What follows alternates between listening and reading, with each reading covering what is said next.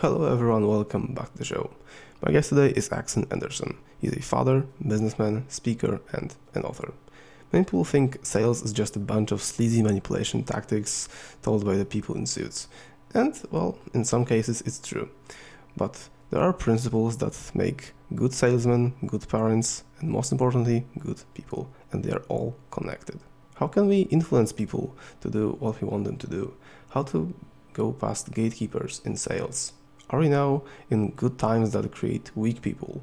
And how much of an influence our parents have on our lives? And how much of an influence parents generally have on children? These and even more questions are answered in this podcast. EksAyn was an incredible guest. I think we really hit it off, and I hope you find our conversation as valuable as I did. Before we start, however, I just want to mention to you my newsletter. Would you mind getting a short email from me that is packed with goodies, value, and a bunch of cool stuff I recently learned? Easy to sign up, easy to cancel, and absolutely free, with a bonus of only 5 minutes of reading time. So, if you'd like to receive value for free, go to tothetop.how slash newsletter.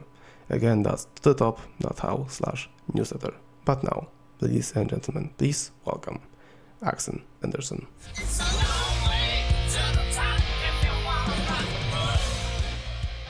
Hi, EksAyn. Welcome to the podcast. Hey, thanks. Thanks, Michael. Appreciate it. Okay. for having me on. No, don't mention it. Okay, well, let's get cracking with it. Could you explain to the audience what uh, what your business is? Well, you know, I really enjoy presenting um, trainings to people and trying to inspire people and give people real life business experience uh, about how to influence people for good. So you could say my business is mainly uh, sales and speaking related. Okay, and what are the sort of pivotal moments in your life that pushed you into or to pursue this particular line of business? Super good question. So um, I was driving home on a weekend, and I just had a clear moment that I needed to speak, and um, it was just one of those moments where you just kind of know what you need to do and uh, I didn't know how to do. I was I'd done some sales. I'd sold some homes. Um, I was a real estate agent. I went down to a, a, speaker association somewhere close to where I lived, and I talked to a, an experienced speaker, and she said, "Well, what do you know?" And I said, "I know how to sell houses." And she said, "Well, why don't you go get a, a real estate continuing education class and see if you can uh, get some some speaking going that way?" And so I did. And, and uh, been able to speak to a lot of real estate agents all over the United States, um, and, and and and many other groups as well. So, great question. Thanks for asking. and do you remember your sort of first speaking engagement, sort of first presentation? yeah, I think I called them up and I said, "Hey, um, I've got this real estate continuing education class, and it's an hour long. Will you pay me for it, and they said, "Let's look at it." They looked at it. They said, decided they'd pay me a hundred dollars for it. I was thrilled. yep, that was. And uh, from there, I decided to make you know longer class, a three-hour class, four-hour class, six-hour class, and got it approved in multiple states. And um, eventually, there was a there was a very large online provider that decided also to become involved with uh, trying to get that class because it was good, it was a good class. And I have several different. I have, I have multiple different titles for the content, but it's basically pretty much the same content for the real estate agents. And but yeah, it was a hundred dollars that first class. I was thrilled. And I, I believe these were the the most valuable hundred dollars you got. well, it was fun to do anyway. Yeah, I get that. And do you usually speak about sales or what sort of part of the real estate process? Well, one of the things that I like to speak about is how do we how do we influence people for good? How do you influence people? Um, and we're not talking about manipulating people. You know, sometimes salespeople get a bad rap because yeah. some some salespeople deserve it. Um, salespeople are often seen as being manipulative or pushy, dishonest. They'll say anything to get a sale, and um, I don't agree with that at all. I think that the, the better person you are, I think that if you, you know, if you're honest and you're trustworthy and uh, just do the right thing, you'll have way more success long term. And you don't need to be that dishonest, pushy salesperson. But yes, I do speak on sales and I've done a lot of sales. but the question is, how do we influence people for good? And that's what I, I am passionate about talking about those things, both in business and in family situations. Have you read the book How to Win Friends and Influence People? I have read that book uh, many years ago. I have lots of good things in that book. Um, you know, one of the be- one of the fun things to do if you if you want to try one of the things that he suggests in that book that you could try in any situation is to learn pe- learn people's names. Yeah, uh, because that's their do, favorite word in the whole world. yeah, you, you know if you're ever at a, at a any any social gathering, if you can learn people's names before they learn yours and just start greeting them by their name, it won't be long before they know your name too. That's true.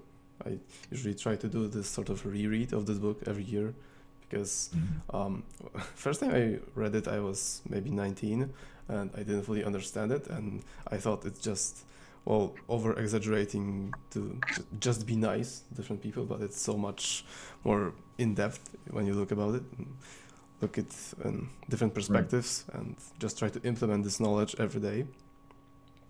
And it really helps because i also work in sales and um, when you're just nice trying to help these people not just push to sell to get a commission um, it was much better experience for everyone involved.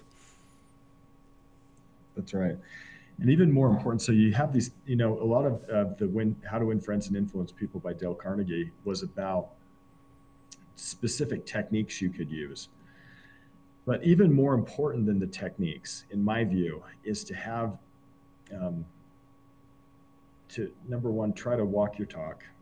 In other words um, and nobody does this perfectly but where you can you want to be a good example of what you're trying to do. In other words um, if you're if you're saying all the right things but you're still being dishonest people don't trust you. Do you see what i'm saying? We need to have integrity have a good thing and then build the relationship and then our words have power. So i think we talked about this a little bit before. You know there are principles in life that are that are that govern our consequences. And let me do you mind if i go into this for just a bit sure. Michael? So a print you know when i ask people what is a principle some people don't know exactly what I mean. Let me tell you what I think a principle is. A principle is something that's just there, that's really, really real, and it's real whether you believe it is or not. Let me give you an example. There's a scientific principle called gravity. Gravity works here uh, where I'm at, it works where you're at, it works on the other side of the world, it works in every continent. In fact, gravity keeps the moon going around the earth, it keeps the earth going around the sun billions and billions of miles away, there are clusters of galaxies held together by gravity. It's everywhere. Now, when you come in contact with any principle, you have a couple of choices. You can either respect it and align with it, or you can be careless with it and ignore it. So sometimes I'll ask people this. I'll say, "Hey, what how could you align with gravity to say make you money?" let me give you one idea you know, I was in Vail, Colorado. Colorado is in the United States. Uh, with uh, people come from all over the state of Colorado, all over the United States, sometimes all over the world to come to Vail, Colorado. And what do they do when they get there? Well, they they ski. So they'll get to a, a hotel. They'll take a ski lift up uh, to the top of the hill, the top of the mountain. Then they have this thrilling experience pulled down by gravity. And so the people in Vail, Colorado, I mean, the businesses there, I think, make millions of dollars selling ski lift tickets to, to people who want to ski. Well, they've aligned. Here's gravity. Gravity's just there. They've aligned with the principle of gravity, and they make millions of dollars using gravity. Uh, the, the thrill people get going down a mountain with gravity. But what happens, and, and I ask people, I say, how could you align with gravity? And I hear all kinds of things. People will say, well, you could do a ski resort, you could do a, a skydiving company, you could do a zip line, you could do a bungee jumping uh, outfit, you could do, sometimes people say funny things like plastic surgery. um, but what, what would happen if you ignore gravity? If you ignore gravity, you could fall off a cliff and die, right? You could be injured. And so gravity's just there if I respect it, I could make a million dollars with a ski resort. If I if I ignore it, I could fall off a cliff and be injured or die. Well, that's a scientific principle, but there are there are principles, Michael, in sales. There are principles in human relations. There are principles in families and in romantic relationships that are just as real as gravity. And we have a choice. We can align with them or we can ignore them. Okay. But those principles, see, if I understand one principle, like if I really understand gravity, I could come up with a hundred different ways to make money with gravity. But if all I understand is the technique, I might use it in the wrong time or the wrong way. So, because, let me just put it this way principles control the consequences of our actions. We can choose to do anything we want in life, but we do not control the consequence. What controls the consequence? Well, principles do. I can go to the edge of the cliff and say, I believe I can fly and jump off. And at that point, gravity takes over. So the, the question is if I'm trying to influence somebody, or I'm trying to make a sale, or I'm trying to negotiate, what are the principles that are as real as gravity in human relations that I need to align with? And here's a hint they're not the latest coaching program. They're not the latest book. They're not the latest social media something other. They're ancient. They're timeless, just like gravity. And they're things like things we just talked about being honest, treating people like we want to be treated, being the first to, to do something nice, which is kind of, I call it the golden rule, you know, treat people like, like provide value first. Yes. So I got off on a tangent there, but that was a great question. You're asking a good question. sure. Uh, that's a great explanation because also this principle is not only the sort of scientific uh, analogy to gravity, but also when you try to make money in one way, aligning with the principles of the law. Let's say you're paying taxes, you're being honest, um, you're earning this honest, clear money. Um, in this one sort of sense, you're aligning with the principle, or you just go and rob a bank, and well, there's the whole yeah. police department on you.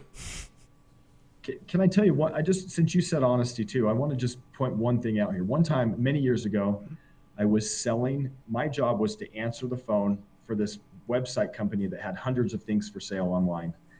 And, and I, and by the way, I was on straight commission, so they weren't paying me any wage. I, I didn't make any money unless I sold something. Well, I picked up the phone and this guy said, uh, I'm thinking about buying this one particular product from you. And then he asked me a simple question. He said, would you buy it from you guys? And it kind of caught me off guard. And here's the truth I knew on this one particular product that you could get it cheaper on Amazon. So here's honesty. It's as real as gravity. And I had a choice. I could align with it or I could or try to say something that would make him buy it, but wasn't true. But luckily, I decided to align with it. I said, you know what? Don't buy it from us. Just go on Amazon. You'll get it cheaper on Amazon. Now, here's the interesting thing, Michael. He did not buy that from me. I did not make that sale. But by the end of the phone call, I made a huge sale of something else that I did feel good about. I mean, it was dozens of times bigger, massive. And I think the reason it happened is because he knew that I, he could trust me. So because I gave up one sale and just said, "Hey, don't buy it from us. Go on Amazon, buy it," he then decided to make a huge sale that was huge. I mean, it was ma- massive on something else that I did feel good about that we sold. And um, people understand if you're aligning with honesty, if you're just being an honest person, they get it. Um, and that's important. And in this exact example, you're also sort of um, pointing the finger on you, on your company, that, uh, well, our product is not cheaper. Uh, you can buy it somewhere else. And this, um, let me just point you the paint you the picture here many companies, uh, when they sort of fail in something, they have this sort of uh, mashup of different failures. They forgot to deliver something. There was um, some sort of scandal with the employees. They try. Um, a lot of them try to point the finger of the blame on different directions. Um, this is the management, this is the economy, that's the inflation going, and that's not on us. And this way, they're trying to put the f- sort of mm, the power on different sources, not on themselves and they point the finger on themselves, it's okay, guys, it's on us. We just failed. Uh, we should have been prepared better. Um, this in both ways makes them more honest and also gives them all the power. That's exactly right. When you can take responsibility and be honest and say, you know what, this is the truth. And even if it's because you made a mistake, right? Say, hey, I made a mistake. I shouldn't have done that. Um, or we weren't prepared or whatever it is. I'll tell you, people get that and in the long term, your business goes way better than people who are trying to skirt that. It's such a foundational principle that that trust. You know, we talk. You talk about the the the the ways to You know, I kind of think of influence like a pyramid. If you think of it like a pyramid like this, the bottom of the pyramid is trust. They got to trust you. And the way you do that is by walking your talk. The way you do that is by being honest, having integrity. Once you have that foundation, then the next step is to build the relationship, which is let's let people know that I really understand you and care about you. And then the top piece is what you actually say. It's, it's your, your, your words. But you have to have these other pieces in place. I have to be able to trust that what trust that you're walking your talk. Then I got to know that you really understand me and care about me. And then at the top is is your actual words. And sometimes some of the literature doesn't address that the bottom piece of the pyramid. They just say, well, we can just talk our way through anything. And I, I, I disagree with it. Exactly. And also, I think that goodwill compounds faster than money. Right. Well, if you want to be successful, I, I got to tell you the other last thing here. There was one guy, and this guy made millions and millions of dollars. He was a good guy. His mantra was, I said, Tell me what you do. He goes, My mantra, he said, people can handle the truth. Just tell them the truth and tell it to them quickly. I always remember that. This guy was very, very successful. He said, People can handle the truth. Tell them the truth and tell it to them quickly. They do. And there's sort of, um, mm, it sounds kind of a different thing, but also relates to the honesty and being truthful and just saying everything out loud um, in the right right moment at once. The sort of Machiavellian principle that um, when you need to deliver bad news, do it once, like the hardest that you can, spill everything out. But if you want to deliver good news, you can do it over a period of time. Oh, interesting. Yeah. Okay. So that's pretty interesting. Um, this whole Machiavelli was really, really intelligent guy. So uh, that's one from him. Okay. Um, when did you decide to write your first book? Say that last. Say that again. Uh, when did you decide to write your first book? Well, you know, I decided to write it shortly after I decided I wanted to become a speaker. Um, decided I needed to write a book. I had some experience in sales, and so I decided to write uh, a book about sales. And um, it was that first uh, first few years of when I decided I wanted to be a speaker.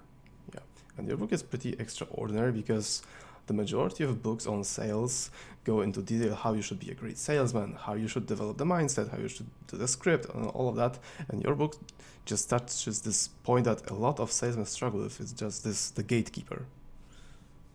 Right. It was a very specific book, right? Yeah. It was. It was. Uh, if you're selling something to a business or an organization or a government or something, and you need to get in to talk to the right people one of the things that often people struggle with is how do I talk to the right person? How do I get an appointment with the right person?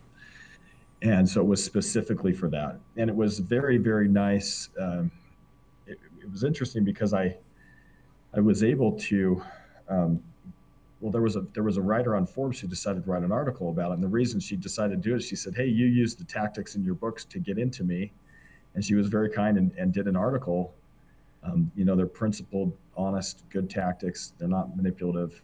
How do you get in to an appointment with a, you know, she was a high level CEO. Um, that kind of had a side uh, thing writing for Forbes, and she did an article on that, and that was very, it helped uh, helped me quite a bit. And also before the podcast, you told me a great story about how you got behind the gatekeeper. So um, could you tell it again for everyone? Sure. Yeah, I'll tell that. So these are great, great, great questions. So uh, well, I'm going to start at the bank. I had this problem with my account at the bank. Um, the problem was that I didn't put money in the account when I should have put money in the account, and I was a little embarrassed. And I went down to the bank, and uh, I, I, this was many years ago. I went to the bank and I said, "Hey, you know, I'm, I've, I've overdrawn my account." And there was a guy, there was a gentleman there that we'll call Jeff. Jeff was very helpful and very professional. He helped me fix this problem with my account. And when he was done, I looked at Jeff and I said, "Hey, Jeff, by the way, he waived some of the fees, which is really nice too. He looked at, I looked at Jeff and I said, Hey, Jeff, can I get the email to your boss? And he looked at me kind of funny, like, Well, why do you want the email to my boss? And I said, Well, I'm going to tell him what a great job you did. I really appreciate your help. And there was something about the way he reacted that I could tell this was not a normal thing for him. But he gave me the email to his boss, and I had his card, so I had his email. And I went home that night and I typed up an email that said something like this Dear Mr. Branch Manager, I had the opportunity of working with Jeff he was very professional and helpful. I think he deserves a raise and a promotion. okay. And I sent it to his boss, and it was sincere. I was just really appreciative. He was very general, he was very courteous. I was just, I just appreciated him. And I sent this email to his boss, and I copied Jeff on the email. So I went to his boss, but Jeff also saw it. And I didn't think anything else about it. I mean, he was very kind and helped me waive some of the fees. And I, and I wrote this email. Anyway, came back to the bank probably uh, I want to say a week later or so, maybe several days later. I'm standing in line. There's probably around 10 people ahead of me in line. It was a pretty long line. Somebody came up to me and said, Mr. Anderson, I got to tell you, I don't live, this was in a fairly large city. Um, most people don't know each other's names. Somebody came up to me and this guy knew my name, and it was not Jeff and it was not the branch manager, but they came up and said, Mr. Anderson, can I help you with your banking? I was a little surprised and I said, well, sure. And he took me from the back of the line and he let me do my banking in front of everybody else. And I always joke around. You you, you would have you know you you would have thought I had ten million dollars, which we all know that I didn't, right? Um, well, it happened again and again at this bank where I would walk in and they'd say, "Can I help you with your banking?" And take me to the back, and let me eh, take me to a desk and let me do my banking in front of everybody else. Well, I'll ask people, you know, why do you think that happened? why do you think that happened? And and I'll tell you what people say, Michael. People say, well, it's because you uh, maybe Jeff told somebody on on break or at lunch or something that I got a compliment from this guy. Maybe they wanted one too. I don't know. But if we table that story for just a second, we go on. Several years later, I'm sitting in New York, and I'm sitting across this high level director in New York. And this high level director looks at me and he says, You are the only salesperson that I've ever let into my office. Now, to be fair, he may have meant about the particular product I was selling, but that's not what he said. He said, You're the only salesperson I've ever let into my office. And then he said something that was really kind of interesting. Um,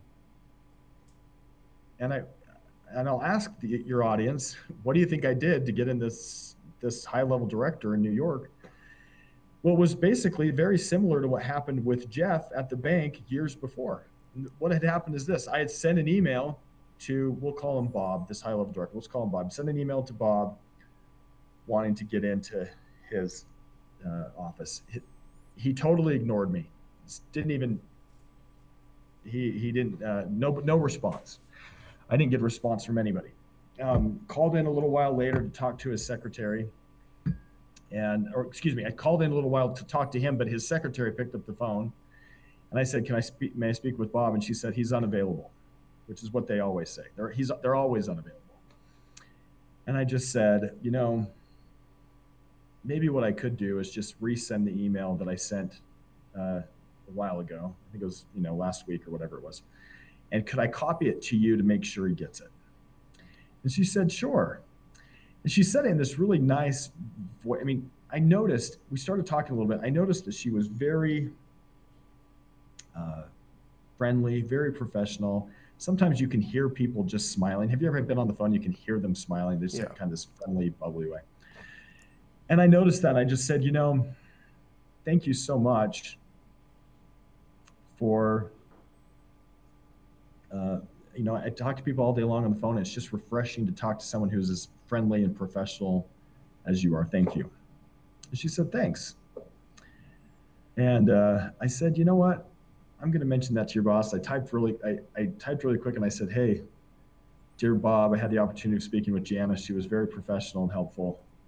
I think she's a, an asset to your team. By the way, I'm going to be in New York on these days. And I sent the e- email to Bob, copied it to Janice, and she's still on the phone with me at this point. And I just said, Hey, did that email come through okay? And she said, Let me check. And she checked and she said, Yes, it did. And then um, there was a little pause there. And she said, Hey, thanks for the thanks for the compliment. And I said, Well, I meant it. Well, that was it. Conversation was uh, conversation over and fast forward, I'm back in front of this high level director. He said, You're the only salesperson I've let into my office. And the reason you're here is because you were nice to my secretary. He said, I talk to my secretary more than I talk to my wife. And some of these uh, salespeople don't understand that. And I thought that was very, very interesting. So, um, what really happened, Michael, is is people respond better to positive consequences than they do to negative. And people are hungry to be seen for what they do right. And if we can catch people doing something right, in fact, me, a psychologist would say, I know what you did. You did something called positive reinforcement positive reinforcement is we water the behaviors we want to see grow with attention. So if you have a, behavior which is like a seed and you water it with attention, um, that behavior gets stronger. The famous pigeon study. These are great questions, Michael. You're a great host. Oh, well, thank you. Oh, we're just getting started, honestly. okay, and um, what are some sort of unexpected lessons that you learned in sales that helped you in different areas of life? Well, I'll just back up the one I just told you about. Let me tell you this. This if you can think about behaviors like seeds and attention like water, basically when when Jeff at the bank helped me solve my problem with my account and waive some of the fees, he got some positive attention from his boss. Because of that, he may have told his, his friends at the bank. Same with Janice in New York she got some positive attention for being friendly and courteous from her boss. And that strengthened that behavior. They were willing to do something nice back because I'd done something nice at the beginning, right? Being a good, um, that same that same principle can work in parenting. It can work in families. Like, let me give you an example. It's the same exact principle. It's like gravity. I call it the golden rule. You just treat people like you want to be treated. But have you ever seen a parent, the kid walks in and the parent says, I can't believe you stayed out till 10 o'clock. You stayed out way too late till two in the morning last night and you, you, you got a, a bad grade on your math test and, and you're not doing it. What that parent's doing is they're, they're watering the behaviors they don't want to see grow with attention. And it's much, much more effective in parenting or business to water the behaviors you do want to see grow, not the ones you don't. So you know, I have a daughter. She came and knocked on my door. She was she was six years old or seven years old. She came and knocked on my on my door and said, "Hey, Dad, surprise!" I got up. I made my bed. I made my lunch. I'm ready to go to school. And I had just learned about this principle of positive reinforcement, which is giving attention to things you want to grow. So I went to my wife in the closet and I said, "Hey, can we let's give my let's give our daughter a lot of attention on this." So we did. We just said, "Hey, you know, so proud of you. Look at you. You made your bed. You made your lunch. You got dressed. We didn't even have to help tell you to do it. And she, uh, guess what happened? Well, she started. We gave her a lot of attention. She did it again. she did the behavior again. What would have been less effective is to wait till she sleeps in, doesn't make her bed, doesn't doesn't uh, make her lunch, and then storm into her room and say, "I can't believe how many times do I have to tell you to get up and do things." and that's what a lot of parents do and they wonder why they get that same behavior again and again is because they're watering it with attention. Catch your kids doing something right. In business catch people doing something right. Catch them doing the behaviors you want.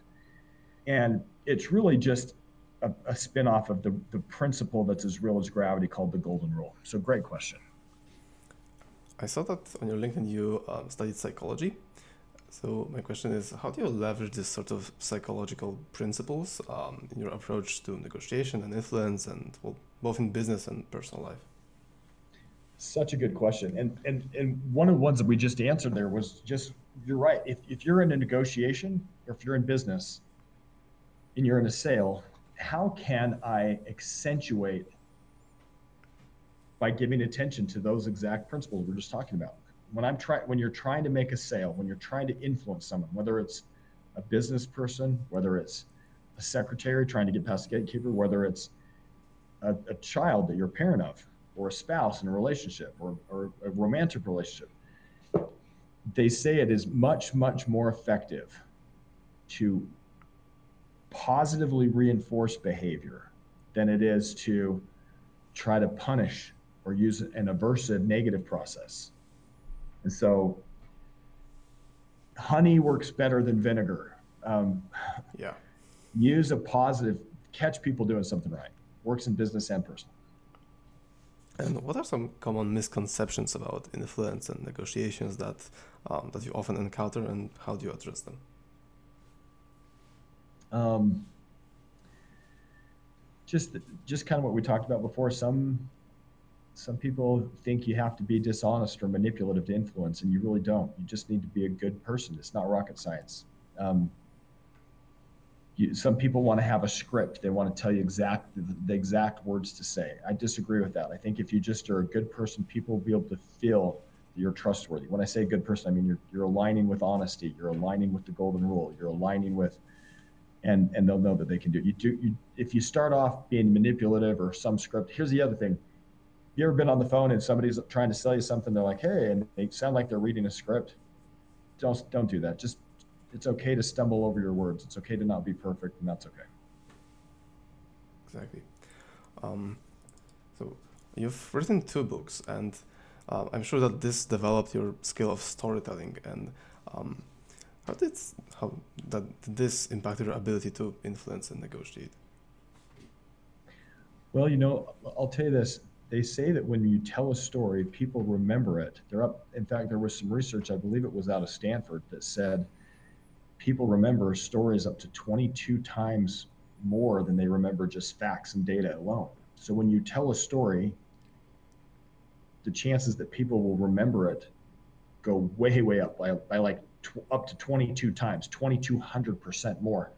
The other thing is they did some research. I think it was out of Princeton that set, showed that when you are telling a story, people's brain waves actually start to mirror each other. So if, if you and I are, if you're telling me a story and I'm listening, perhaps our brain waves are pretty similar because we're we're experiencing the same thing together. And I think that's a really powerful way to influence people is by telling people people uh, a, a, a obviously true, honest, impactful story.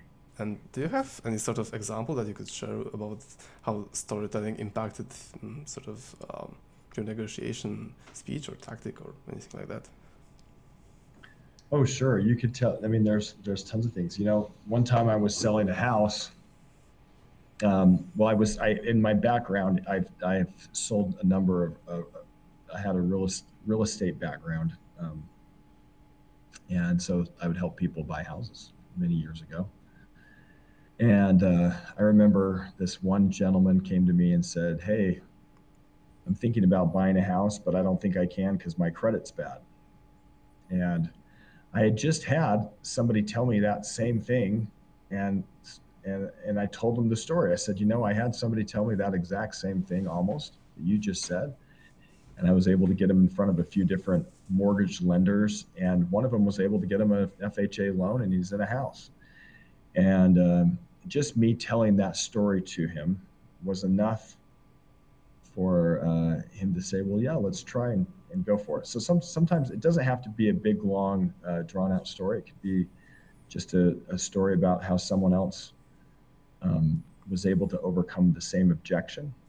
Um, it could be the story about how someone was able to um, maybe they made a better decision or a worse decision, but you can help you can you can illustrate what the best decision might be by telling a story, right? Yeah.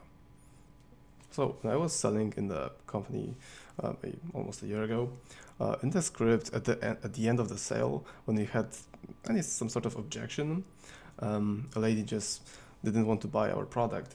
We had um, this sort of um, story that we had to tell to them that, um, well, Mrs. sort of Smith, Miss Smith, your story reminds me of uh, Mrs. Henderson that I had a call a few few weeks ago. She also had the same problem, but with some sort of changed data, and she also felt this and that, sort of pointing her out what she is feeling that she doesn't want to admit to us, but in a, on an example of someone else.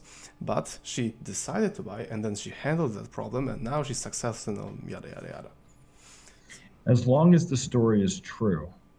If it's just a script and it's not true, I wouldn't tell it.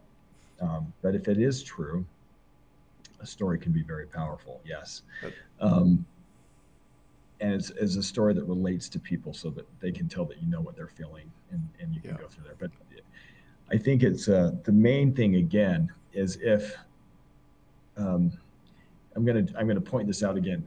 The technique. So here's the deal if you have to tell, if you have to choose between techniques, which are like scripts, which are like sales tactics, or principles. So we have principles and techniques. The principle, like we started at the beginning here, was gravity. The technique was, you know, start a ski resort or build a hydroelectric dam or have this. If I had to choose between the two, I would choose principles all day long because if I really understand it, I can come up with techniques that align with it. But here's let, let me give you an example, Michael. Let me just say this. I've heard some sales trainers, they say, if you can't get past the gatekeeper, which is a secretary, if you can't get past the secretary or gatekeeper, you should just pretend like you're kind of the big stuff and the CEO who you're trying to get to is kind of the big stuff and the secretary is just a little bump on the log and then get kind of indignant and say now who are you and what is your title and I disagree with those those those tactics completely why I'll tell you why it's because it's like ignoring gravity the golden rule which is we treat people like we want to be treated and being honest it's as real as gravity in relationships. You don't have to believe me, but you don't have to believe me about gravity either. I mean, people can say, I don't believe in gravity. People can say, I don't believe you have to be honest. The problem is this if you violate it, people are getting it more than you think, and you're losing trust. If you don't have trust, you don't have that bottom piece of the pyramid. So, if, if there's ever a script or there's ever a sales trainer that tells you to do something that's dishonest, don't do it. I mean, plain and simple. Just say I'm not. I'm not saying that story, or if, unless it's real. If somebody says I want you to say something that's not real, don't do it. Um, and there's a lot of sales trainers out there that will teach you like this one sales trainer he said let's treat people not like we want to be treated. Let's let's act like we're a little indignant and say now who are you and what is your title and act like we could just steamroll over them any tactic that goes against the golden rule in the long run is going to fail. So um, I just want to keep that in mind. Do what's right, no matter what your sales trainer tells you, no matter what your, uh, because otherwise you're you're, um, it's like flirting with the cliff. It's like, would you rather have the gravity behind you pushing you on to success, or would you rather have gravity making you fall off a cliff? And when you ignore stuff, it's like it, it, it, it really harms people more than they realize. Absolutely. I just want to clarify that the story was real. oh yeah, yeah, yeah. No, that's yeah. no, I'm sure. Okay. I wasn't saying it wasn't real. Okay. Sorry, if, okay, if sure. sure no, absolutely. Um, I've heard some sales trainers tell people to just make up stuff, and I'm like, nah, yeah, yeah. But uh, during the sales process, you acquire those stories to because of selling to people. So Oh, you, yes. you, you, you, can say that. And uh, I also have a, funny example because my, my, friend from that company, um, he was uh, he was working there, I believe, three years or something. He was a really good salesman, and he had a situation when a lady, because we were selling English courses to Polish people, and he was selling to a mother of a child, and mm, she just had this doubt that it would be wasted money, wasted time, and she was just scared to do that. And she said, I don't think that's the right time and he was just brutally honest and also used that honesty to actually make make make the sale. Because he told her absolutely uh, it is maybe not the great great time to start. It may be um, well money lost but when will be the good time to start? Well never. The sooner the right. better they your son or your daughter learns the language the the better they'll well the better the situation in life will be and he was just, wow, yeah, well, that's true. Let's go with it. yeah, and so just just acknowledge the truth. Yeah, it probably isn't a good time, and it may never be. that's just true, right? Exactly. It may never be perfect. Uh, what, in your opinion, is the best way to learn storytelling? Um, you know, for me personally, I had a really good, just an amazing coach um, she was very, very good at helping me learn how to do it. I'm not saying that's the best way. The, the truth is, there's probably some great books. Again, if you're intent on learning it, whether you learn it through um, some online course, there's probably a lot of great online courses, maybe some on YouTube or uh, other courses you can get. Friends who are good at it. The truth is, just being able to tell a story in a way that is obviously true and honest, but doesn't give away the the punchline until you want it to. Um, but you might work with someone who's really good at helping people tell stories too. That to me, for me, when I do it, I think it's good to work with somebody who can give you immediate feedback. You're like, I'm going to tell this story, tell me what you think, and they can say, well, I liked how you did this, but you were doing this wrong, you know. And and you know, I, I had one coach tell me, she said, she said, you said by the way 13 times, and if you do it again, I'm going to flick you with a rubber band. you know. Um, so just getting feedback and being willing to have people tell you, hey, you know, that didn't come across very well, and don't take it personally. Just uh, keep going. Feedback's the main thing. Sounds true. Also, just doing the thing you want to learn, because you can yes. read hundreds of books, watch hundreds of hours of courses, but my first hundred sales calls taught me more than all of them. All of them yes, yes, doing it. Yeah, just do it. Right, just do it.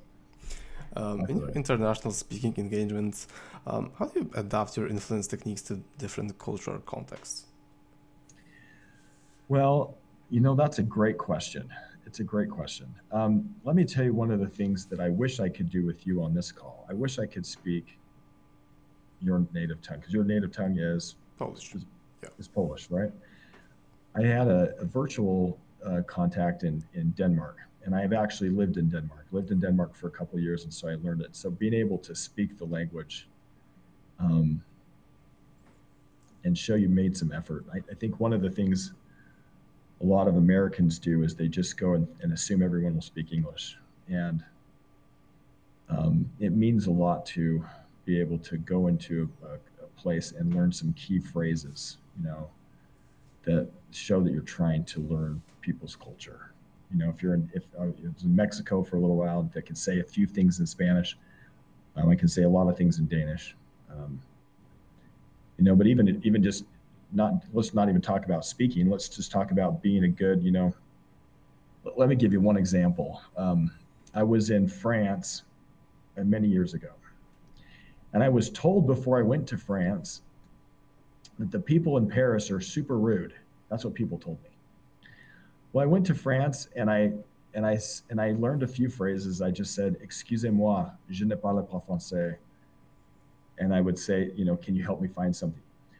And just being able to say, "Excusez-moi, je ne parle pas français," I got to tell you, I think people in France are the most polite people ever. They're amazing. I mean, they were so helpful. They helped. I had to remember this one gentleman walked me like five blocks to show me where this thing was.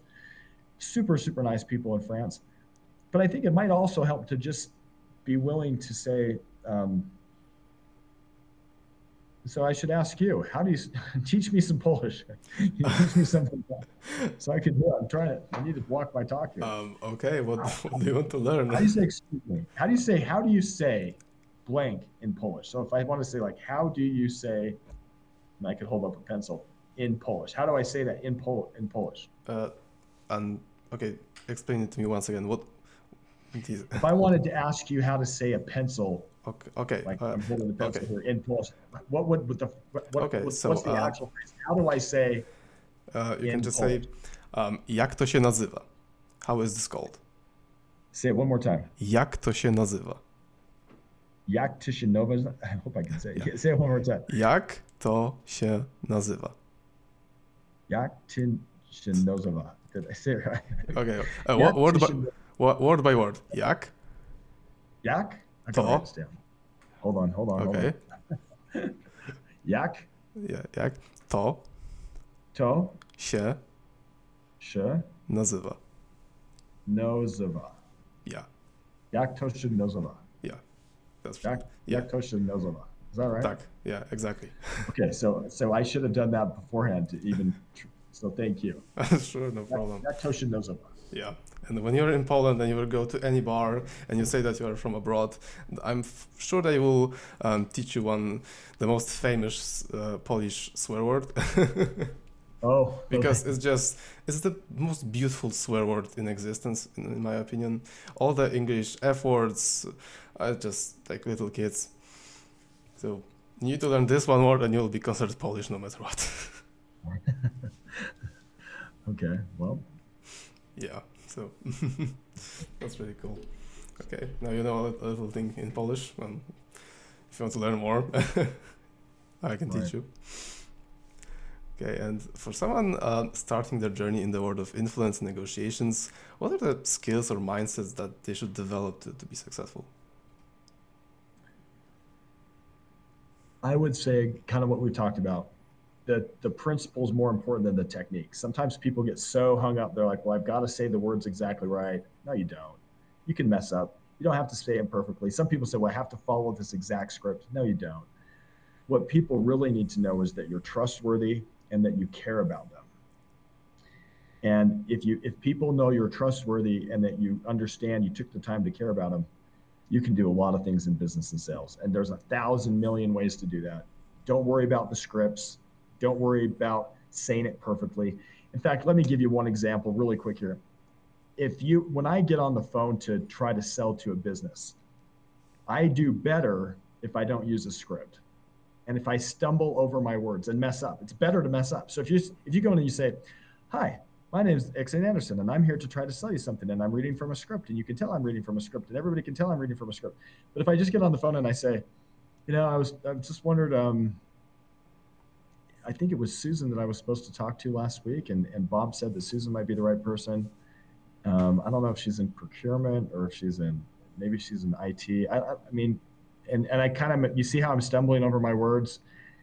That is more effective than reading from a script. And so people get so hung up on the techniques that they forget the principle. The principle is be trustworthy and honest. Let people know that you really genuinely care about them and be the first to show them that. And you can do a lot. That, that's what I would say. Exactly. There's also one principle that I've heard a lot that you need to believe in the product that you're selling Say that again. I'm sorry. That you need to believe in the product that you're selling. Yes. If you don't believe in it, go find a new job. I'm just telling you, like, if you can't if you can't say that you really believe in the product, then maybe it's time to go find something else.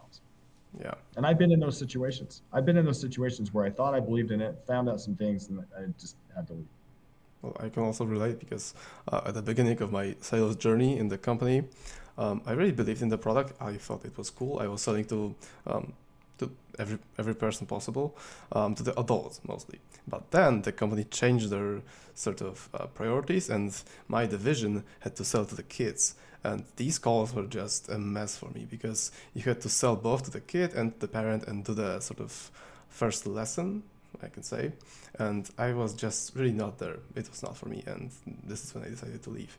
But before that, I thought the product was great. I could develop this sort of rapport with the client, and um, I had a great results as a salesman. Good for you. Yeah, great example. Love that. Okay. Okay, now let's get this sort of more personal side of things because in your bio the first thing that i saw was the information about you as a family man as a dad and all the business stuff came second. So how do you structure your life to prioritize your family and still keep up with the business? Well i think you just said it. Right super good question michael. I think if you just literally say i i'm a business person because i want to support the main role of being a a husband and a father. Here's the here's the real truth, Michael. It, even if you and I, if you and I, let's say that you and I start a huge business and it makes millions and millions of dollars. Um, in 10 years, that business most likely will be bought, it will be sold, it will be disrupted, it will be bankrupted, or it will be irrelevant in a decade or two. But the relationships I have with family, with parents or my children or my, my spouse, that stuff is going to last so much longer. It's going to last so, so much longer. Um, and so, um, the choices I make as a dad are going to last way longer than the choices I make in my business. And so it's more important to be a good dad and it's more important to be a good husband and i'm not always i mean i try i may i mess up like everybody else you know i do a lot of things but uh, when we make money our main aim um, money if you think about it, it's really nothing. I mean, yes, people say, well, you can do stuff with it, but um, that's a whole nother, it's a whole nother discussion, but there's really nothing there. It's like zeros and ones in the computer and the governments can inflate it when they want, a lot of them. And it's just, it's, it's a game. It's a, it's a, but the relationship that I have with people, that really can influence people for a long time. Um, and the choices I make can influence people for a long time. So, I mean, I could, I guess I could give, let me give you one example. Um, my ancestry is from Sweden, a lot of it. Uh, some of it's from England. You know, we're all kind of over here in America. We're all kind of a mix. That's different. Yeah. There was some Swedish. Um, you know, somebody back in my in my ancestry, hundreds of years ago, decided to get on a boat from Sweden and come to America. Well, that one choice affects me today. It affects uh, the language I speak. It affects uh, my economic opportunities and, and religion affects my education, all of that. And that's a pretty obvious one. But let me tell you this much less obvious, but still as strong is were they nice as a parent? That could be passed down for generations. Were they, um, were they drunk all the time? Were they angry? Were they kind? That kind of stuff can be passed down from generation to generation and still affects me today. Whereas, you know what? Do I know if they had the coolest horse or the coolest plow? I don't. Nobody cares, and nobody's nobody's going to care if if you make a lot of money or not. hundred years from now, nobody care. Nobody will care, but they will care if you were good. If you were good in your family, so it's more important. Thanks for asking. That's powerful. And what sort of advice would you give to well, people with children struggling with exactly that? I'd say it doesn't matter. The money is not as important as, as that relationship you have with your kids. You know, there's so many, so many good things that happen in homes where there's no money. In fact, the most poor home where you have a good family, good parents, can have way more influence than home where there's a lot of money and, and, and people are checked out, not doing the right thing. I mean, it's so much more important. So, if you're struggling thinking that your little things you do don't, you know, I'm going to tell you a story. Okay. Let me tell you one story. My mom was a great mom. Um,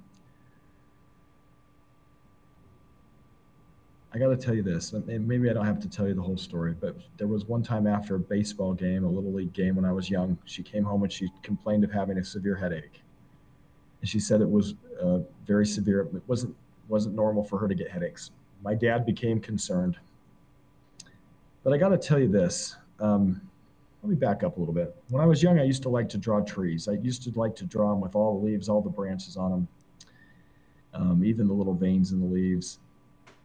I went to school later and saw how the other children drew trees, and guess how they drew trees? It was just kind of two lines with a poofy cloud on top. Yeah.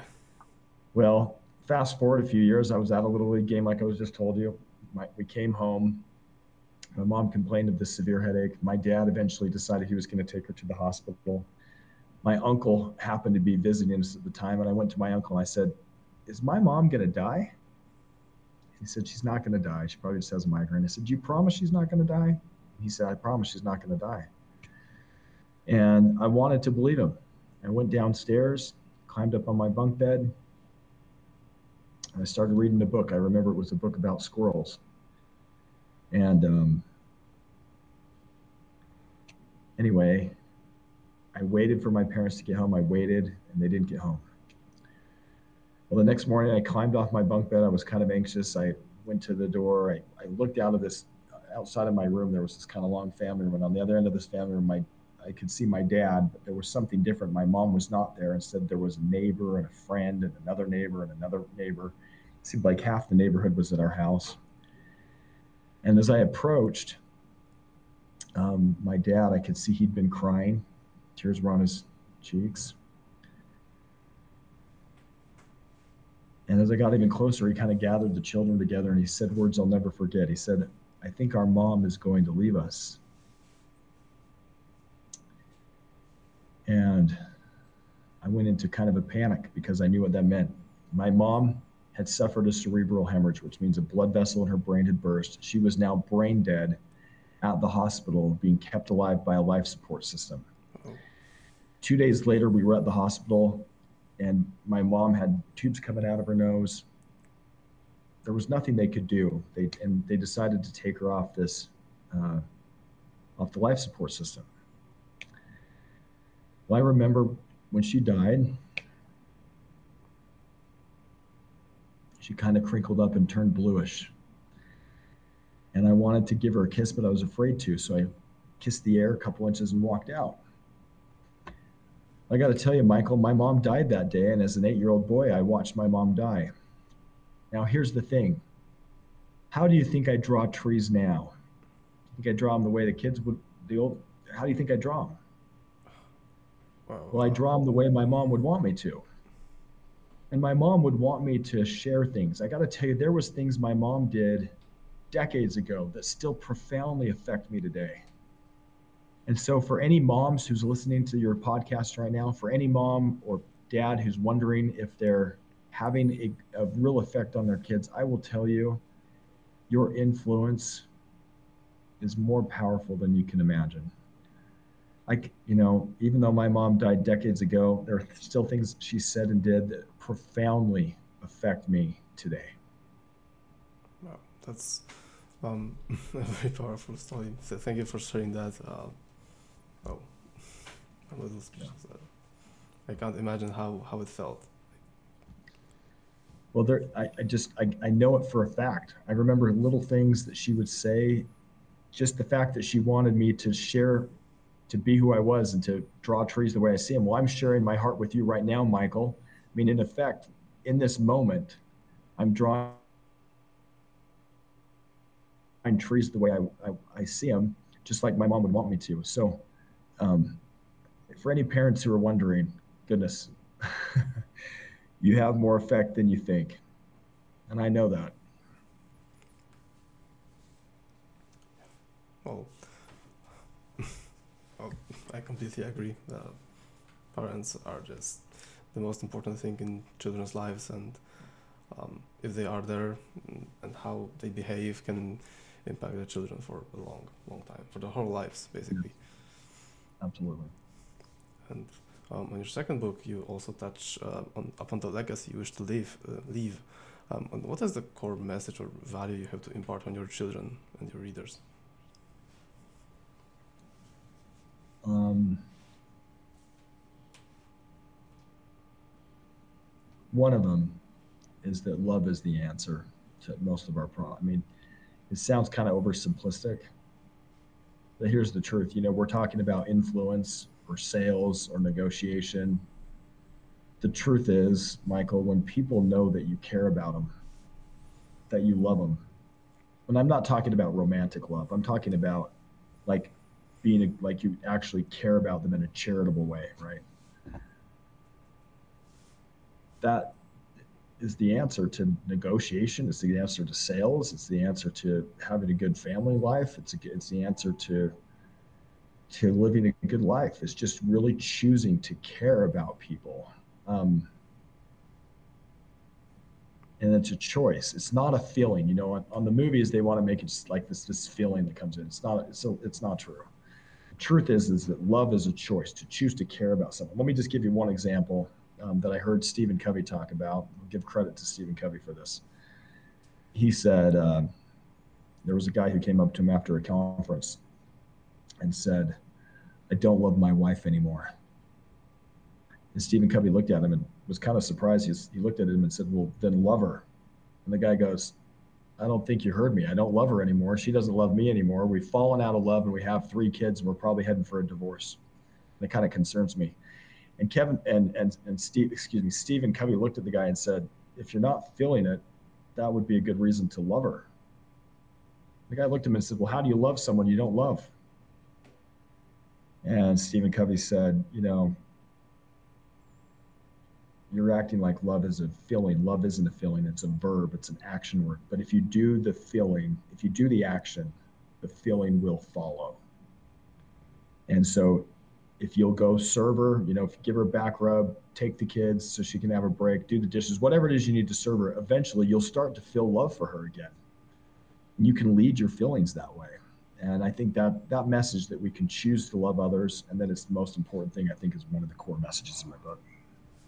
Um, it's almost exactly like how the body reacts to your decisions because um, if your body moves, you go to the gym, you do the hard things, your mind is at peace, uh, you're meditating, you're doing the right things for your body, and then your mind is at ease, it's calm, it's peaceful, it can focus. But if you don't, if you're lazy, you just eat junk, don't do anything, you become anxious, you develop depression and all of that stuff. So um, sometimes your, your body can affect your mind just the same way. No, you're exact, Michael. You're exactly right. That's what you just said is completely genius and then you eventually feel like it right like i remember i had this one friend he said i didn't actually he goes i started this one spartacus workout he said he hated it i did it every day i hated it i hated it i hated it he, said i hated doing it it made me so sore i could barely walk but he goes i kept doing it and then like two and a half or three weeks later he said i got to the end of this workout and for the first time instead of hating it i felt like i was just getting started i started to like it and and he also not only did he become stronger but he started to get to a point where the exercise felt good. So he made it. I mean, can you imagine someone saying, "I'm not going to exercise until the feeling just kind of wafts by"?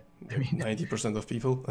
you've got, yeah, you've got to exercise before you feel like it, and then you feel like it. You've got to love people before you feel like loving them, and then you feel like loving them. You've got to do the sales calls before you feel like doing the sales calls, and then you feel like doing them. So you can lead your feelings with your actions, and that's key. It's very key. I'm super great comment. Thanks, Michael.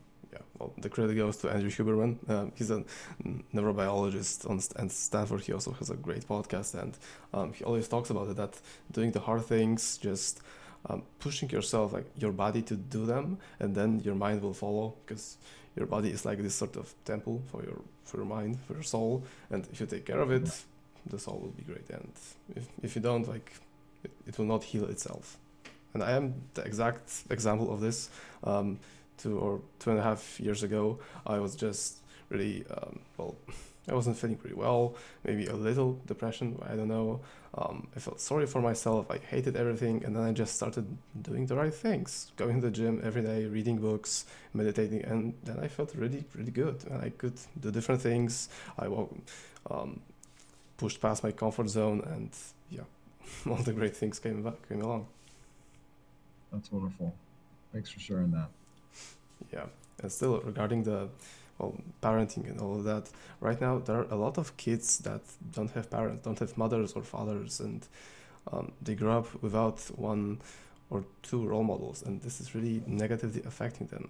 So, how do you think like what the future holds for the new generations that are sort of raised that way? Well, let me tell you two things. Um, First is wise man said something like this. He said, if we don't fix marriages and families, everything we else we do will be like straightening deck chairs on the Titanic. And I'm going to tell you what I mean by that. If if a kid doesn't learn to respect society in his own home growing up, a lot of times you see major, major problems later. Um, where you see people there's violence there's disrespect there's all kinds of things going on where society's crumbling. And people say well we need more policemen or we need more government something or we need more social programs or we need more something. And the truth is if there's not enough good parents there will never be enough policemen. There will never be enough courts. There will never be enough social programs. Those are well intentioned. Don't get me wrong. Like i'm not i'm not against the police or i'm not against courts. I'm not against something like that. But you'll never have enough if you don't have good families. So it's super, super important. Now, for kids who've grown up and said, okay, you know, I, I didn't have a good role model, maybe their parents were checked out or, or not there. I would say go find a good role model. I'd say, you know, if, if you let's say you didn't have a dad in your home that was growing up in your home, go find someone who you can look and find out what they're doing to be a good dad and learn all you can from them. A lot of times, if you just ask they'll let you. So find someone who is a good dad and and find out what they're doing. Find out how they're thinking. Find out what they what they want to do. And then prioritize. This is what I'm saying is for those of you who are, or, or, anybody in your audience who's listening who says, you know, um, I want to make a ton of money. There are so many people, Michael, who make a ton of money and they get to the top of that ladder and they realize that the ladder was on the wrong wall. So they made a bunch of money, but their family life's in shambles. The kids, the children are having major issues, major problems, and it wasn't worth it. It's not all about the money. It's just it like, like the Vanderbilt family. They had a lot of money, a lot of influence, but their family was a mess. I'd rather be poor, living in a dirt floor, and have a good family than be rich and have my family be a mess. Exactly. And for those examples, here's, yeah. Here's the interesting thing, though. They found when people start families, like let me give you an example. They've actually done statistics. When when somebody gets married and starts a family, at least in the United States, the statistics I've seen, I'm not sure if it applies everywhere, but the people actually do better because they're fighting for this good thing. So like the people statistically, even financially, this is the interesting thing. When people get married, they actually do better financially because they're now fighting for the whole team, you know, for the for the family, for the for the kids. Um, and if you can keep your priorities straight and realize, okay, my my marriage is more important than my business. My children are much more important than my business. My um, that's the way to go. Well, this is the sort of uh, little tribe mentality. This goes a little on the evolutionary psychology side of things, but um, you care more about the well-being of the tribe than the like you as an individual. Say that again. Say that again. Again. Uh, it goes little like this sort of evolutionary psychology tribal mentality because you care more about the whole tribe than you as an individual. I think and yeah, you could call it that. I still think that the basic unit is a. Uh, I personally am from the old school. I think that the basic unit is the family. But you're right. When you're in the when you're oh, in I mean the, the family, tribe, like the family. Yeah, like the tribe. Yeah. Okay. Yeah, we can call that. Um, yeah, I think you care more about that than yourself. Yeah, I mean, I that's exactly right. Yeah, and when you thought, said about all of the sort of police, courts, uh, social programs, um, it sounds kind of like that you're treating the symptoms of the core problem. Yeah. The, the, the, other stuff is treating the symptoms rather than the roots. Like for every thousand people hacking at the leaves of a problem, you've got one hacking at the root. The root of the problem is we need good dads, good moms, good families, and then we have good societies. If you if you if you pretend like families aren't important, moms and dads aren't important, you're never going to have a society that can that can go awesome the best societies, if you watch, if you look at the best societies throughout history, they had strong families. That's just the truth.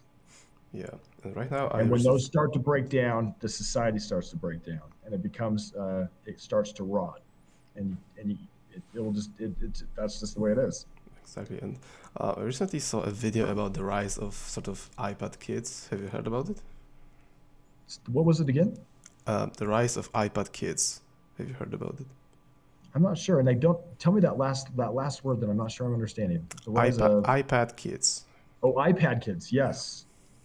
Yeah, and it was really disturbing because um, it happens when parents just come home from work. They are extremely tired, exhausted. They are really just want a little break from the day-to-day lives and chores. So they give their kids an iPad or an iPhone, um, and the kids just start watching YouTube, TikToks, and all of that. And then they become addicted to the dopamine, to this sort of garbage content that's frying their brain system and um, they just behave so sort of it's horrifying honestly because you see those videos uh, that the kid holds an ipad in front of them and just scrolling and it, when the parent tries to take it from them they're just go, go feral. They are screaming beating uh, i saw even a video of a kid just throwing objects at their parents. It's uh, i don't know what to think about it.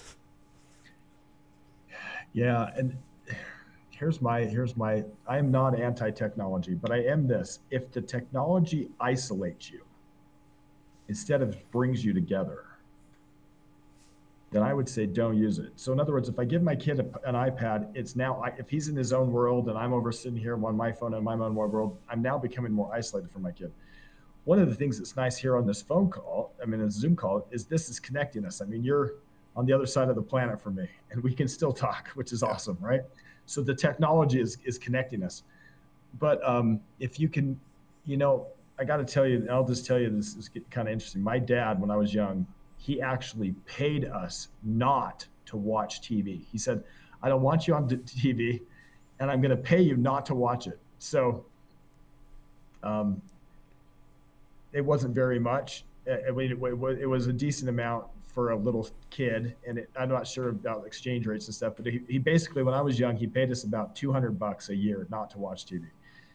200 bucks is a lot of money. Um, but it's what it, but it was still, he was like, I don't want you on screens. So he kind of bribed us to not watch TV. It was a really good thing. And my, my, you know, my, bro- I have a brother who went to Harvard. Uh, I have a sister who got a 35 on the ACT, which is really good. Lots of scholarships. It was a very, very good thing. We ended up reading or learning to play chess or learning to do other things that were not um, uh, just staring at a screen. And I think really as parents, we have a right to say, look, uh, we're going to limit how much screen time we get in our house because, as you said, it can make people into these feral monsters that you said. You know, they're going crazy because they're now addicted to the the next whatever it is on the iPad. So I don't think we need to do that. As parents, I think go camping. I mean, go on a walk, go play a game, a board game, not a video game. Go play something that doesn't involve screens and spend time with your kids. Yeah, right now it's um, right now there are really not a lot of kids playing outside anymore. You mean even go outside? Is what you're yeah. saying? Yeah. Well, I see some people in Poland, but I've heard that in, in the US it's just a little less every time. They're just staying at their homes, watching TikTok and, and stuff. yeah, I'm so sad. Yeah. That's it. And how right now nowadays with all the technology and sort of relief when you just give your kid an iPad and you can do whatever you want because they are um, all their attention is somewhere else. How can parents become an actual role models for their kids? Well, they got to do, they got to walk their talk. It's that bottom piece of the pyramid. If I'm telling my kids to get off their iPad, but I'm on my iPad all day long, it doesn't work. I got to be able to walk my talk. So I think, I think it's, I think it would be healthy for, for parents to come in, take their phones, turn them off, go put them in the closet somewhere, go put them in the, the back room, go put them wherever it is, and just be there. Here's another thing eat dinner with your kids. I mean, don't have the TV on, don't have, talk about things. They've actually done studies that families who eat dinner together, I think, are more, um, I can't remember what the exact benefit was, but I want to say they were more solid. They were more likely to be able to have a good, happy family when they would eat dinner together. Um, it make some activities that are not screen related. Go walking. You know, one of the funnest things. Uh, go take a go take a trip together. Go camping. Um, but you know, if if a, if a parent is on their phone all day long, they're going to wonder why their kids don't want to be with them later on. You know what I mean? Yeah. You want your kids to be with you? Spend time with them when they're young. And um, the dinner example. I've made that mistake. I've made plenty of mistakes as a dad. I want you to know, I'm not telling you this because I'm perfect. I'm telling you this because I've made mistakes. yeah, well, every family makes mistakes, but well, this is why we are talking about it, so that well, at least yeah. one one individual hearing that will not make the same mistake. Yeah, and that's my goal. Uh, even though um, there's not a lot of audience that I have, but on one of my shorts um, that I did uh, from a previous podcast, mm, there's one comment that um, I had a Kevin Palmieri on the show. He's a coach, speaker, and I asked him about this one piece of advice for someone that is has to go on stage tomorrow and doesn't know what to do and they're stressed out. And he just said something, and I there was this one comment that, well, thank like thank you. I had a speech tomorrow and I was really nervous, so thanks for that. And I was like so thrilled. That's cool. Yeah. Very awesome. One special someone. Okay.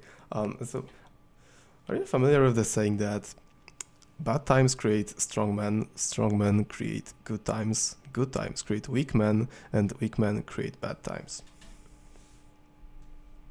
I have heard that saying, yes. Yeah. So, do you agree with that?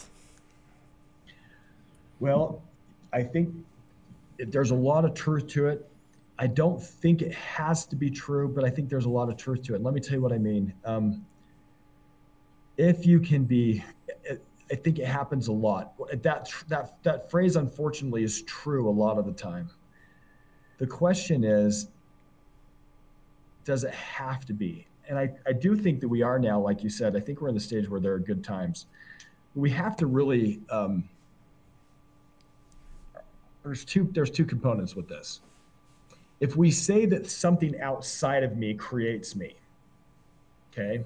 So if I say my my environment it's its fault like it's the weather's fault or it's it's this other person's fault or it's my wife's fault or it's my boss's fault or it's my child's fault or it's your fault or whoever's fault it is if we say that that creates who i am then we're not taking responsibility for our life the truth is though true it is true that when things get really prosperous when people have good times a lot of times they are weaker because it's it's kind of the thing that you said if i have if i'm not going to the gym and doing the hard stuff and getting strong and I'm just sitting on a couch eating potato chips with my iPad and getting fat, I'm having a good time, but I'm getting weaker.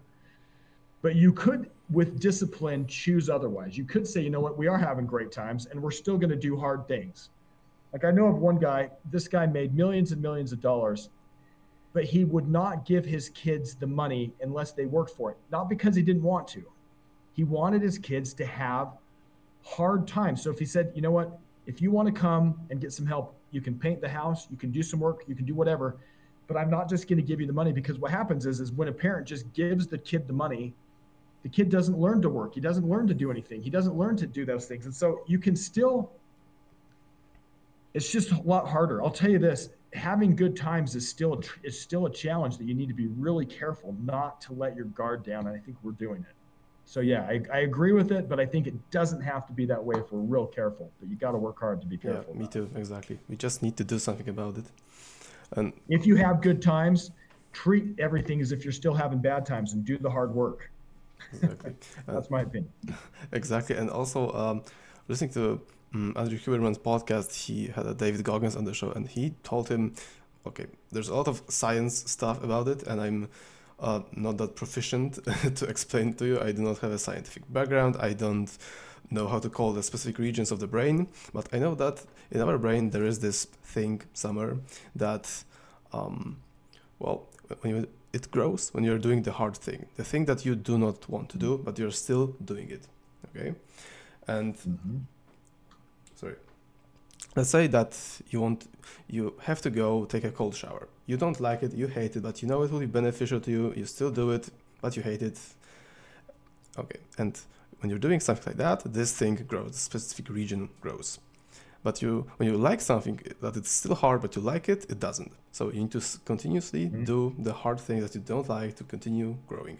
And the studies have shown that people that live the longest have this one thing really really big. And people that well don't that just keep on their sit on their couch they're lazy they do not push themselves this thing this region of the brain is really small. So even the okay. science backs it up. Yeah that's a that's a great point you bring up. And and being able to do the hard thing even when you don't want to.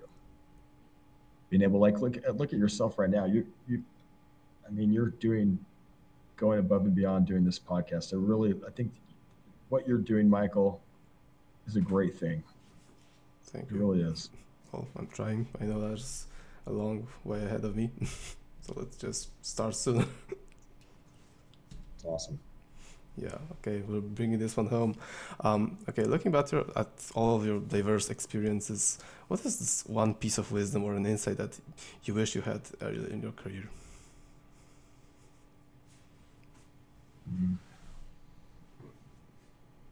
I would still say get as much education as you can. I'd say get as much education as you can.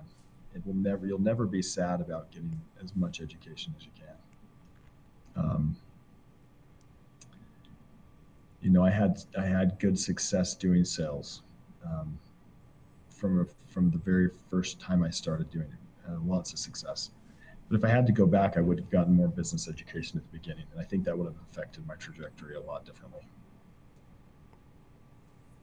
Okay, and what is your one favorite quote from a historical figure or a celebrity or anyone for that matter that helped you in your life the most? Oh goodness, there's lots. Um, You know, one of the quotes I really like is from Gandhi. He just says, we, we must become the change we wish to see in the world. I think he said something to that effect where, you know, we can complain about everything in the world, but the point is we need to become that change, whatever it is, right? So if I want to change something in the world, be that change. And that, um, I think that's some pretty profound advice. Yeah, exactly. Well, for me, it will be always be Churchill. If you're going through hell, keep going. Oh, is that is that what it is? There you yeah. go, Winston Churchill. Yeah. He also says stuff like "never, never, never, never, never, never give up" or something like that, right? Yeah. Well, Churchill, he is a specific man, but well, he is one of the greatest prime ministers of Great Britain, and well, he was a great leader during the times of war. So, and he has some profound wisdom. Yes. And there's like, also this. He, yeah. Yeah. No, keep going. Uh, there's also this sort of uh, trend online that when you don't know the author of the quote, well, one way or the other, it will all will be linked back to Churchill because he is this sort of historical figure that was wise and he was a great leader. So yeah, that makes sense if that quote was his. Every quote is Churchill. I remember there was some quote he had too that was like there was in World War II and they were talking about you know they were fighting the Germans and he he basically said if you want to come to our island um, we'll fight you in the streets, we'll fight you in the fields, we'll fight. We're, we will never, never, never give up. He basically just said, "Good luck." you know, if you want to come, yeah. good luck, because because we're not going to stop fighting. Um, and that kind of mentality with anything in life, which is not fighting people per se. I'm saying fighting to do the right thing, fighting to align with principles, fighting for a marriage to keep working, fighting for to be a good dad, to be a good parent. Uh, don't give up. Yeah well, just keep going. fighting for the infinite game sort of. Well marriage what? or fighting for the infinite game let's say. Because well marriage friendship the principles it's an infinite game. You just you need to continue and not lose. That's the only objective.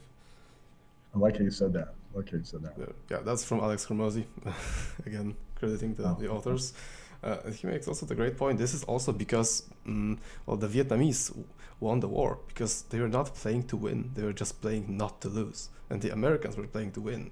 This is why they failed. Interesting. This in, this is in uh, this is which uh, you're saying in which which words were these again? Say one more time. Um, about the infinite game because during the war in Vietnam, the Vietnamese people they were not oh, yeah. trying to win; they were just trying to survive, to protect their country and not lose. And the Americans were trying to win, and this is why they failed. Mm. Makes sense completely. I gotta tell you, Michael, you've been a, you've been an awesome host. You ask great questions. Um, doing a great thing with your podcast here. I hope it goes phenomenally well for you. Thank you. It means a lot to you. Um, thank you for coming to the show. I love the conversation. And well, where should people go if they want to find out more about your work and what you do? Uh, they could go to xfactoredge.com, to spell X F A C T O R E D G E.com, or my first name, which is kind of unique, eksayn.com, E K S A Y N.com. Okay. Well, thank you again for coming. Thank you, Michael. So, ladies and gents, that will be it from this episode. I hope I provided some value to you. If so, please share this podcast with anyone that would benefit from it. And remember that in both Spotify and Apple, you can leave us up to a 5 star review. This helps the show tremendously and doesn't cost you anything. Please also remember to subscribe so you do not miss any episodes when they come out. But now, I wish you an incredible rest of the week. Remember to surpass your limits and that winners are made in the darkest of times. Thank you for listening. Goodbye.